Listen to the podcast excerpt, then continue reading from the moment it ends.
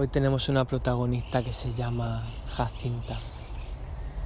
Jacinta era una niña muy agradable, que vivía en una casa bonita. Era una niña en la que le iban las cosas bien en su casa. Tenía unos buenos papás que la querían. Los inviernos eran hogareños, había fuego en la chimenea, había galletas encima de la mesa de la cocina. Tenía un hermano con el que se chinchaban a veces, pero se llevaban bien. Eran compañeros de aventura. En otra casa había una niña muy mona, que se llamaba Francisca. Francisca era una niña un poquito, vamos a decir, huraña. Parecía que siempre estaba un poco enfadada. El origen quizá era que sus padres se peleaban muy a menudo. Su papá tenía problemas con la bebida. Su mamá era una mujer muy mandona. No sabemos si tenía algo que ver con lo del papá o no, pero era un ambiente no tan agradable como el de Jacinta.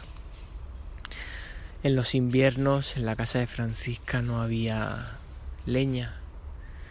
No tenían tanto dinero como para mantener y mandar a cortar la leña de los alrededores. A veces lo tenía que hacer el padre, pero estaba enfermo del corazón y no siempre era fácil. En otras ocasiones tenía que ir el niño, el hermano de Francisca, pero a veces le hacía rabiar de una manera diferente al de Jacinta y la maltrataba incluso. Era un poco triste la situación de Francisca comparada con la de Jacinta. Eran dos niñas de la misma edad, que iban a la misma escuela y que compartían el mismo grupo de amigas. Una vez, llegado una fiesta importante de finales de año, decidieron hacer lo que se llama un juego de el amigo invisible, que consistía en hacerse regalos unas a otras sin saber quién había sido el amigo. Curiosamente, estas dos amigas se tocaron entre ellas. A Jacinta le tocó Francisca y a Francisca le tocó Jacinta. Pensaron mucho que regalarse, eran otros tiempos, hace ya muchos años. La comida era uno de los bienes más preciados y las manzanas eran una de esas frutas favoritas de Jacinta que iba a recoger con su abuela en las tardes de domingo, en esas tardes preciosas en las que iban juntas. Realmente era un momento muy agradable. Solamente tenían un manzano y por lo tanto era muy valorada para ella esta fruta. La utilizaban para hacer pasteles, para hacer compotas, mermeladas. Era realmente delicioso todos los postres que hacía Jacinta con su abuela.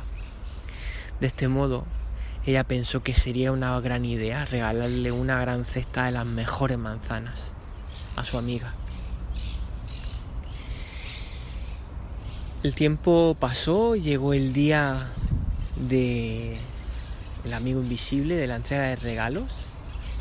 Paralelamente a esto, Francisca había estado divagando, conversando con sus padres qué le podía regalar, no se le ocurría nada. Realmente se le estaba haciendo complicado decidir un regalo. Entonces, tras mucho buscar por la casa, encontró un cepillo usado, una muñeca rota, un trozo de madera que en otros tiempos se había utilizado para cortar. Lo metió todo en una bolsa y decidió que iba a ser un regalo diverso, como ella dijo. Al momento del amigo invisible, se dieron los regalos y cuando Francisca abrió su regalo se sorprendió muchísimo. ¡Wow! Eran unas manzanas impresionantes. ¡Qué cosa tan bonita, tenían una pinta deliciosa y estaban perfectas para hacer pastel de manzana. Sin embargo, cuando Jacinta abrió su regalo, vio una muñeca rota, un trozo de madera. No entendía bien por qué. ¿Para qué servía eso? ¿Un trozo de tela, además, por ahí? ¿Para qué? Se quedó sorprendida.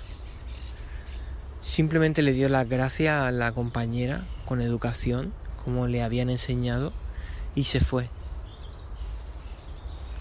Cuando la amiga Uraña, cuando Francisca llegó a su casa y enseñó las manzanas, su mamá lloró. Hacía tiempo que alguien no le regalaba algo tan bonito. Por fin iban a poder hacer un buen pastel.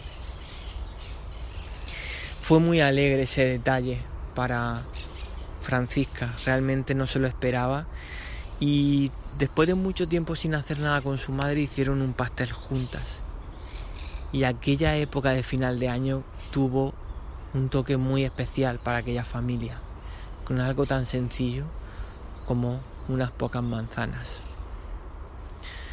Por el lado contrario, cuando Jacinta llegó a casa, aquello que le había regalado su amiga, un trozo de tela, un trozo de madera, una muñeca rota, no entendió muy bien y se le preguntó a su mamá: «Mamá, ¿por qué mi amiga me ha regalado esto? No entiendo para qué sirve.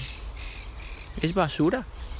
Realmente esto no tiene ninguna utilidad ya». La mamá la miró y la sonrió. «Hija, cada uno da lo que tiene para dar. No la juzgues por ello. No lo ha hecho por ti. No tiene nada para darte. Ha buscado lo único que se les ha ocurrido. No te preocupes, hija. Es basura, tienes razón. Ha sido lo único que te podía dar. No era por ti». Fueron al vertedero municipal, tiraron su basura y volvieron las dos hablando de la mano.